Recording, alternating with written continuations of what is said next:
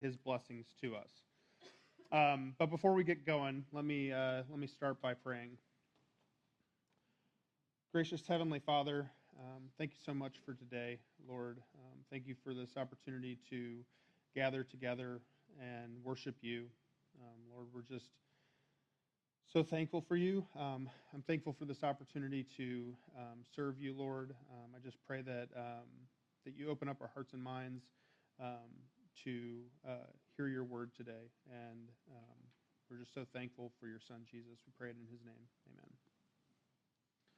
All right, so before we get started in Matthew 20, I want to give just a little bit of background um, about what this parable is about. Um, there's two different settings in this. There's going to be um, the vineyard, um, which kind of represents um, a lot of times in Scripture um, the kingdom of heaven, and then there's the marketplace. Um, and then there's a, a, number of main characters, but the, the two that we're going to focus on today is the landowner, um, that, that represents God, and then um, the day laborers, and that's, that's us. Um, so as, you, as we walk through this today, try to put yourself in the position of, um, of these day laborers. Um, this was a very common scene in Jesus' day. So when he explained this, this concept would not have been foreign to the disciples or to the people that he was talking about because of the the uh, the the Roman Empire and the the kind of crazy oppression, um, the taxes were just completely out of control. Um, you think that our taxes are bad; these taxes were you know exponentially higher. And you know, in a lot of cases, people actually lost um, their own land and ended up having to go and work um, in these fields that they may have even previously owned in the past. But it was very common for for people to be able to show up um, you know, at a marketplace and look for work on a day-to-day basis. And and really, what they were trying to do, they didn't have a steady job um, or income like like a lot of us are are um, blessed with. They they had to go every day and just hope that somebody would choose them um, to be able to to go and work in their field or do something for them. And they would expect what would be a living wage out of that. Um, and we're not talking about a lot of a lot of money here. This is just enough to be able to um, feed yourself or your family for that day, and then you'd have to be right back at it the next day. So There's a lot of trust involved in in going and and and hoping that you can get employment for that day. Now, in that time too, the workday was a 12-hour workday, and it would start at um, at 6 p.m. or 6 a.m. Sorry, and go until 6 p.m. Um, sorry for my my medical workers and nurses that work 6 p.m. to 6 a.m. Uh, these people work 6 a.m. to 6 p.m. Um, but so when we go through this, we're going to talk about the, um, the the first hour and then the third hour. The third hour would be 9 a.m. The sixth hour would be noon. The the ninth hour would be three, and then the eleventh hour that they're going to call out is is that Jesus is going to talk about is is 5 p.m. And then the end of the day of the work is six. Um, as I talked about with the payment, the payment was called um, a denarius. And, you know, this is just a, a small coin. Um, I don't have a picture of it or anything, but, um, you know, essentially that was what they would consider the daily wage. Um, now, when I researched this, um, you know, I, I wanted to understand how much that was. And, you know, think about it being like $2.50, like just not, not a tremendous amount of money. And in fact, while this particular story talks about this, this this amount of money that the that the landowner is going to pay the workers um, as being a denarius that actually might have been able to take somebody um, a lot further than just a day. Um, a New Testament laborer would need one denarius for about three weeks worth of sustenance, um, and then like if you're providing for a family of four, think about five days. And so it's pretty generous giving um, one denarius for the work that that person's going to be able to do for that particular day, but as you'll find out, that's not really the point of, of what this um, story that Jesus is going to tell is all about. Um, unlike a lot of the other parables that we've been through thus far, um, this parable only shows up in the book of Matthew. And so there's no cross reference to it um, in, in Mark or Luke. Um, and also, there's no explanation by Jesus. Some of the parables will then quickly follow with, you know, Jesus is kind of, um, you know, telling the disciples, well, this is what I meant by that. There's, there's really no version of that here either. And so, as you can imagine, um, there's pretty varying interpretations of what this, this particular story means to people. Um, So I wanted to just do a quick reminder. Um, and Jonathan kind of talked about this the first time um, that we went into the first parable, but we really want to be able to be cautious about how we look at the interpretation of these things. Um, and I'm not saying that, that the interpretation that I got out of it is necessarily the perfect interpretation by any means, but um, some of the things that you could traps that you could fall into is allegorizing too much, where you are you know trying to make a representation for every single object in the story, or if you're trying to expand the metaphor that the story is trying to to um, point towards. And so we really need to ask ourselves, what are the truths or what truth was Jesus trying to teach in this and stay focused on that. And really, what's the point? How is this different from um, a full story that we might listen to where we would take everything literally? Um, we really want to try to pick out the pieces of it. So, usually in these parables, there's one big idea, and uh, we're going to try to find that this morning. So, let's start by, by reading um, Matthew 20. If you want to open your Bibles, um, we'll be at Matthew 20, and we'll start in verse 1, and we'll go through 16. So I'm just going to read the whole parable, um, and then we'll kind of dive into it verse by verse. And sorry, Robert, but there's a lot of the slides. So, you know, not trying to set any records here today or anything, but it doesn't mean that it's going to be a longer sermon. It just means that I, I like I like ProPresenter, I guess. Um, okay, let's go to the Word of God. Um, For the kingdom of heaven is like a master of a house who went out early in the morning to hire laborers for his vineyard. After agreeing with the laborers for a denarius a day, he sent them into the vineyard. And going out about the third hour, remember that's 9 a.m., he saw others standing idle in the marketplace. And to them he said, You go into the vineyard too, and whatever is right I will give you. So they went. Going out again about the sixth hour and the ninth hour, he did the same. And about the eleventh hour he went out and found others standing. And he said to them, Why do you stand here idle all day? And they said to him, Because no one has hired us. He said to them, You go into the vineyard too. And when evening came, the owner of the vineyard said to his foreman, Call the laborers and pay them their wages, beginning with the last up to the first. And when those hired about the eleventh hour came, each of them received a denarius. Now, when those hired first came, they thought that they would receive more, but each of them also received a denarius. And on receiving it, they grumbled at the master of the house, saying, These last worked only one hour, and you have made them equal to us, who have borne the burden of the day and the scorching heat. But he replied to, the one of them, to one of them, Friend, I am doing you no wrong. Did you not agree with me for a denarius? Take what belongs to you and go. I choose to give you this la- I choose to give to the last worker as I give to you. And I am I not allowed to do what I choose with my with what belongs to me, or do you begrudge my generosity? So the last will be first, and the first will be last. All right. So first of all, like I said, there's there's a lot of um, different things going on here, and um, you know, if you're just thinking about this literally, you might say, okay, well, okay, great. There's this landowner. There's all these people that are looking for work. Why does this guy keep going back over and over and over again? Like, it wouldn't, does this guy not know how much labor he needs for the day where he would just go out in the morning and be like, all right, well, I need 15 people and that should do it. He keeps going back and back and back. And then why go back at 5 p.m. with only one, one hour left in the day? Um, I mean, that just, it just seems a little bit off why he would do that. Um, and it's, but it's not really what Jesus is focused on here. So we start in, in verse 1, it says, for, for the kingdom of heaven is like a master of a house who went out early in the morning to hire laborers for his vineyard. So last week we talked about, you know, what, what the kingdom of God is all about and how it grows through us um, over time. Um, it's God bringing, you know, his son here to be our savior, to be able to get into the brokenness of this world and take the pain and chaos out of this world. Um, it's God's will and His way just transforming our lives. But Jesus didn't just come, right, to, to talk about what the kingdom of heaven was going to be about. He came here to build disciples, to grow disciples, for us to be a participant in that kingdom. And so when he's talking to the disciples in this case about this parable, you would imagine that he would say, okay, look, you know, you guys are all here, you're following me. If you're going to be a disciple of me, this is a story that I need you to take into account about how you should live your life as according to the kingdom of heaven. And so that's what he did. And so in, in, the in verses two through five, he goes on. He says, after after agreeing with the laborers for a denarius a day, he sent them into the vineyard.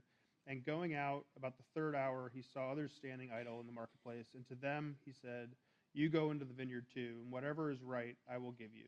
So they went. And going out again about the sixth hour and the ninth hour, he did the same.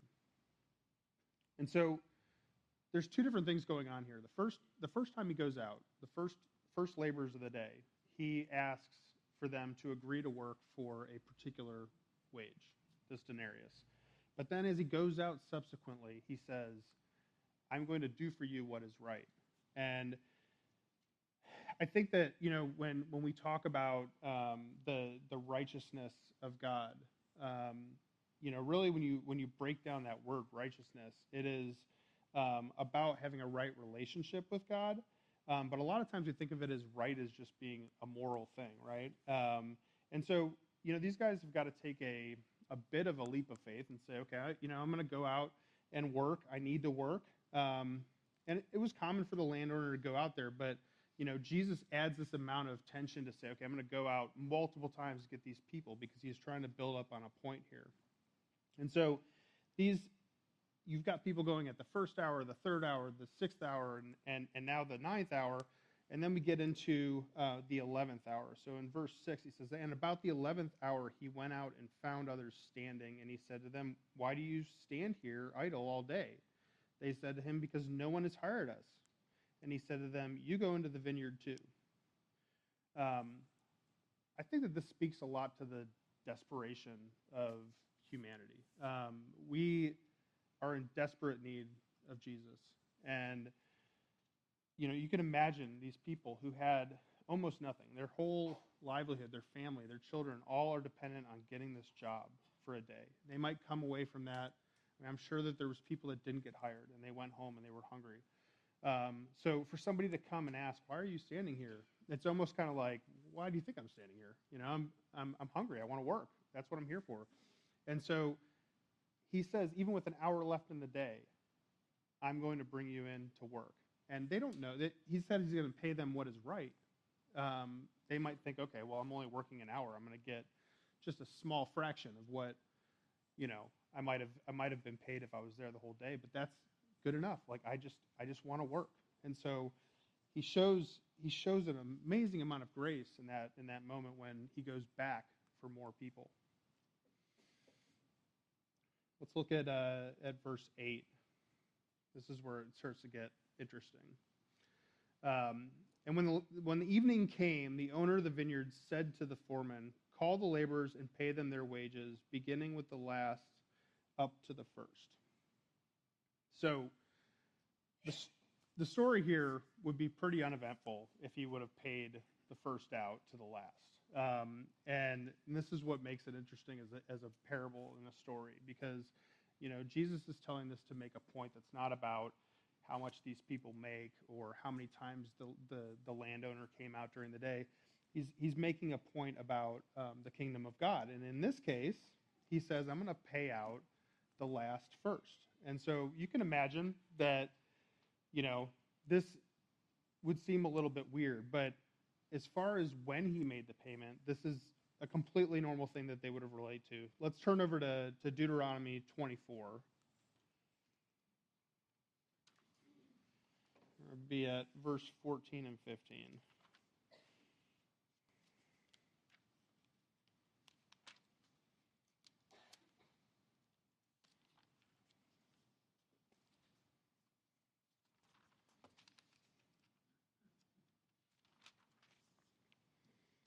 So this is this is talking about uh, the Jewish laws, and it says, "You shall not oppress a hired worker who is poor and needy, whether he is one of your brothers or one of the sojourners who are in the land within your towns.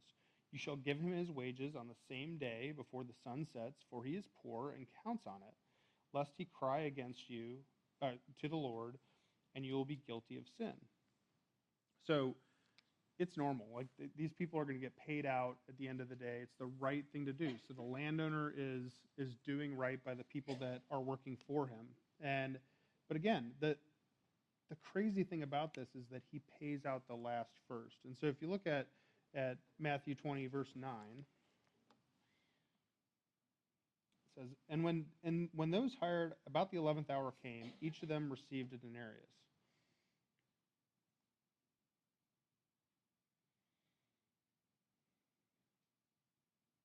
it's an amazing amount of generosity for the landowner. I mean, if you were to, to know the context of, um, you know, the people that, that came first and knew that they were going to make this amount of money for the day, the fact that he paid people who worked just one hour the same amount as the people who worked all day, regardless of what the people who started first think, um, it's it's absolutely amazing the generosity that this landowner has. Um, and like I said earlier, that that amount of money um, based off of some references, was actually enough for him to be able to, you know, feed his family for a whole week. Um, and so he paid them just the same, even though they didn't work the same as the other people um, who came with him. And then if you look at verse 10, it says, Now when those hired first came, uh, they thought that they would receive more. I mean, wouldn't, wouldn't you? I mean, if you had just seen somebody um, who got paid what you had agreed to get paid for one hour, wouldn't you think, okay, well, may I work 12 times that much? Maybe I'll get at least 10 times that much? Because that's our system of, of merit in our world, right? We expect to get paid for what we do. But that's not what happened with these first hires. Um, and what do they do? It says, and on receiving it, they grumbled at the master of the house, saying, these last worked only one hour, and you've made them equal to us who have, who have borne the burden of the day and the scorching heat. I mean, I, I could totally relate to that. I would just be like, come on, guys. Like, this is. this is this is crazy, right? You're paying that guy the same amount as me, and I've just broken my back all day long in the sun. Um, and so, what do you what do you say to that? It's not fair, right? That's what we would say. It's not fair. God's not fair in in His um, outpouring of blessings towards us, and that's a good thing. We're, we're going to get into that in a second. Um, so, if you look at verse thirteen, he says, um, "But he replied to the one and saying, friend." And I love I love this because it's like the the gentlest of rebukes, right? Like if if you were the the boss and this guy's grumbling at you, you have every right to be like, dude, come on, man. Um, but he's just like, friend, um, I am doing you no wrong. Did you not agree uh, with with me for one denarius? The landowner is just in this case, just like God. He's not paying the man any less than they agreed to. He's not paying them paying him more either, but he's not paying him any less. And by some accounts, like I said, the landowner was more than generous um, with with the amount that he was paying him in the first place. So in verse 15, the landowner says, sorry, uh, went too far. Verse, uh, verse 14, take what belongs to you and go. I choose to give the last worker as I gave you. And then in 15, um, am I not allowed to do what I choose with what belongs to me? Or do you begrudge my generosity? So the word begrudge means envy um, to be envious or jealous of somebody or something. Um, the the New King James version of this, and I don't have a slide up on the screen, Robert, so don't try to find it. But it says, same verse, it's not lawful for me to do what I wish. Is it not lawful for me to do what I wish with my own things? Or is your eye evil because I am good? So that's kind of a weird sort of way of saying things. And I think in a lot of translations, um, the translators have kind of done the work for us, where they've kind of said, okay, like let me make this just about you know gener- uh, generosity and our and people's envy towards others. But if you look at back at Deuteronomy again, chapter uh, chapter 15, verse 7.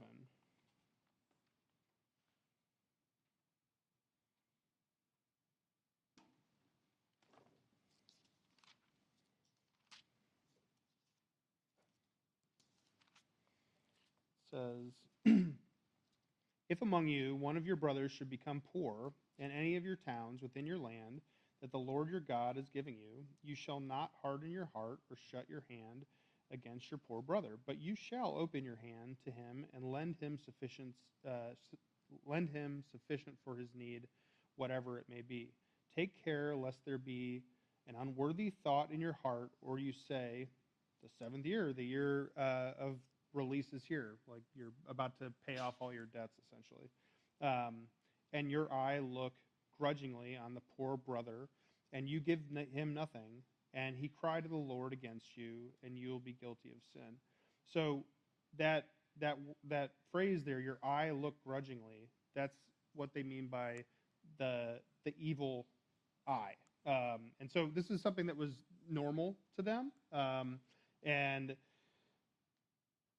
and then if you look at Proverbs 22, read Proverbs 22 and then 28.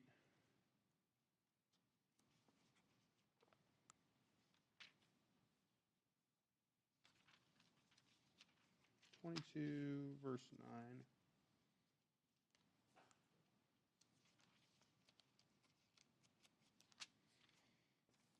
It says, "Whoever has a bountiful eye, so that's a grateful eye, uh, will be blessed, for he shares his bread with the poor. And then in Proverbs 28, verse 22, it says, A stingy man hastens after wealth and does not know that poverty will come upon him. So those two things are kind of, you know, they're kind of diametrically opposed. So to get a little bit more context here, let's go back um, into what's happening in, in chapter 19 just before this. Jesus talks about meeting a rich young man um, who asks what good deeds he must do uh, to have eternal life. And so in, in Matthew 19, verse 17, Jesus replies to him, Why do you ask me about what is good? There's only one who is good. And he's talking about the Father there.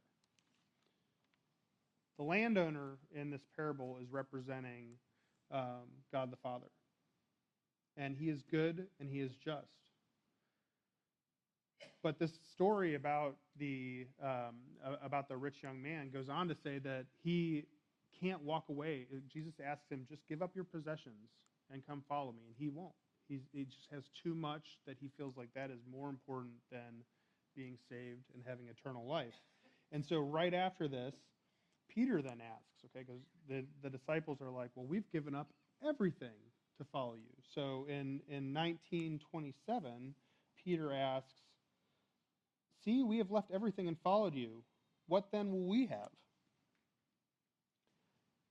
And this parable is actually kind of the response to Peter's question because it points back to the fact that, yes, Peter and the rest of the disciples, they've given up everything to follow Jesus. They're doing fantastic things with Jesus, through Jesus. But it is not about what they're doing as much as it is about following Jesus and being a part of the kingdom of God. Jesus talks in that same section about providing reward, that the reward will be hundredfold for the disciples and those who follow Jesus.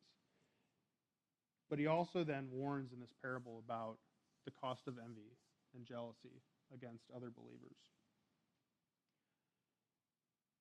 So instead of, instead of being grateful for the ability to have basic needs, food on their plate, these, these laborers, they get wrapped up, their joy is replaced with the envy of those who got the same for doing less. They've lost focus on the fact that this is a complete blessing of generosity, right? You follow me here? Like the, the, the landowner has given them exactly what he promised them. And he chose to do the same thing for people who deserved less. From an eternal perspective, this would be like us saying, well, you know, God, I've served really well over the course of my life. Um, I'm kind of in your camp, Larry, where I would say, you know, I, I try my hardest, but I know I'm falling way short. Um, but that would be like us saying to God, who doesn't owe us anything, that we deserve better. And the fact is that we've been saved by grace through faith. It has nothing to do with the works that we do. And that's not what this parable is about. It's not about the working, it's not about the pay. It's about the attitude, it's about the relationship. So, how do we apply this to our lives? This parable is about you know, God's justice through his generosity. And it applies to all of us. It, it embodies the heart of God and it, it shows us how we're meant to interact with other people. Not just, not just believers, but anybody that we come into contact with. From a worldly point of view, it doesn't seem reasonable that the landowner would pay these people the exact same amount of money because, like I said earlier, we expect to get paid for what we do. Um, but that's exactly the point, right? It, God isn't fair by the world's standards, and He isn't unfair either. I mean, we should be thanking God, blessing blessing God by the fact that we don't deserve to be treated the way that He's treated us at all. We deserve so much, so much worse. We we deserve to be disconnected from, you know, from a relationship with Him. But thank God He continues to come after us. This embodies God's grace for us. If you look at Romans 6 23, it's probably a familiar verse to a lot of people.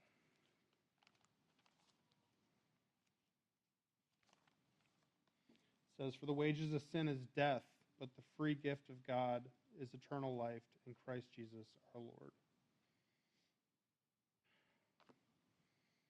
God generously gave to us what, what we didn't deserve at all. And as we experience God's generosity in our lives, it should work through us, and we should be generous towards others.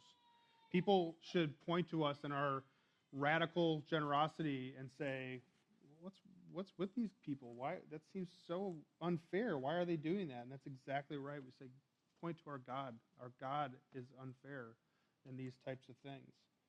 Gives us exactly what we do not do not deserve. Being generous is absolutely central to the gospel. You will hear that message over and over and over as you read through um, God's word. And we should aspire to be radically generous. Um, you know, we, we don't talk about it often enough in here, but we, you know, our, our mission statement at TCC is to make much of Jesus, live generously, and to love others like Jesus loved us. And that live generously part is something that needs to be a part of our DNA. You know, and not just to each other here, but in our community as well. So, what prevents us from being generous?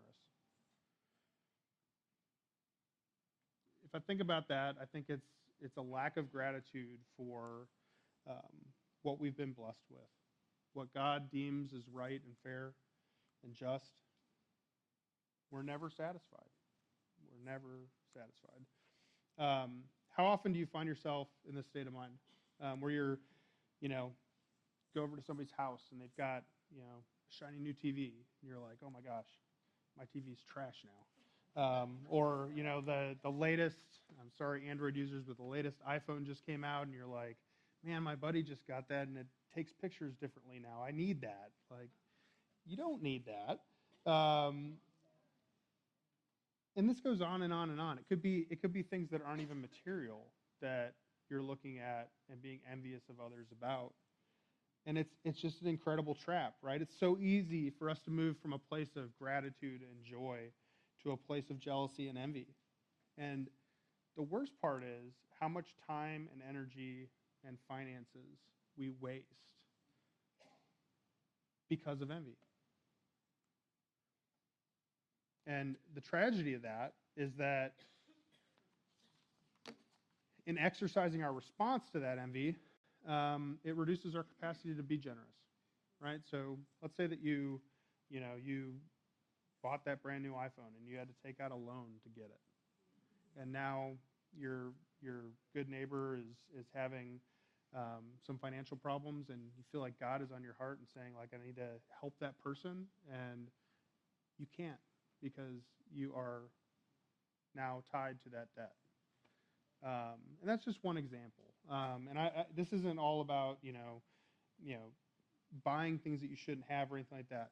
There's a lot of good that that God wants us to experience. It's not that we shouldn't have anything, but it's when we put those things in the place of what God wants us to be, and that's you know in this case it's for us to be generous people, and that should be a first sort of response, a, a part of our DNA, like I said.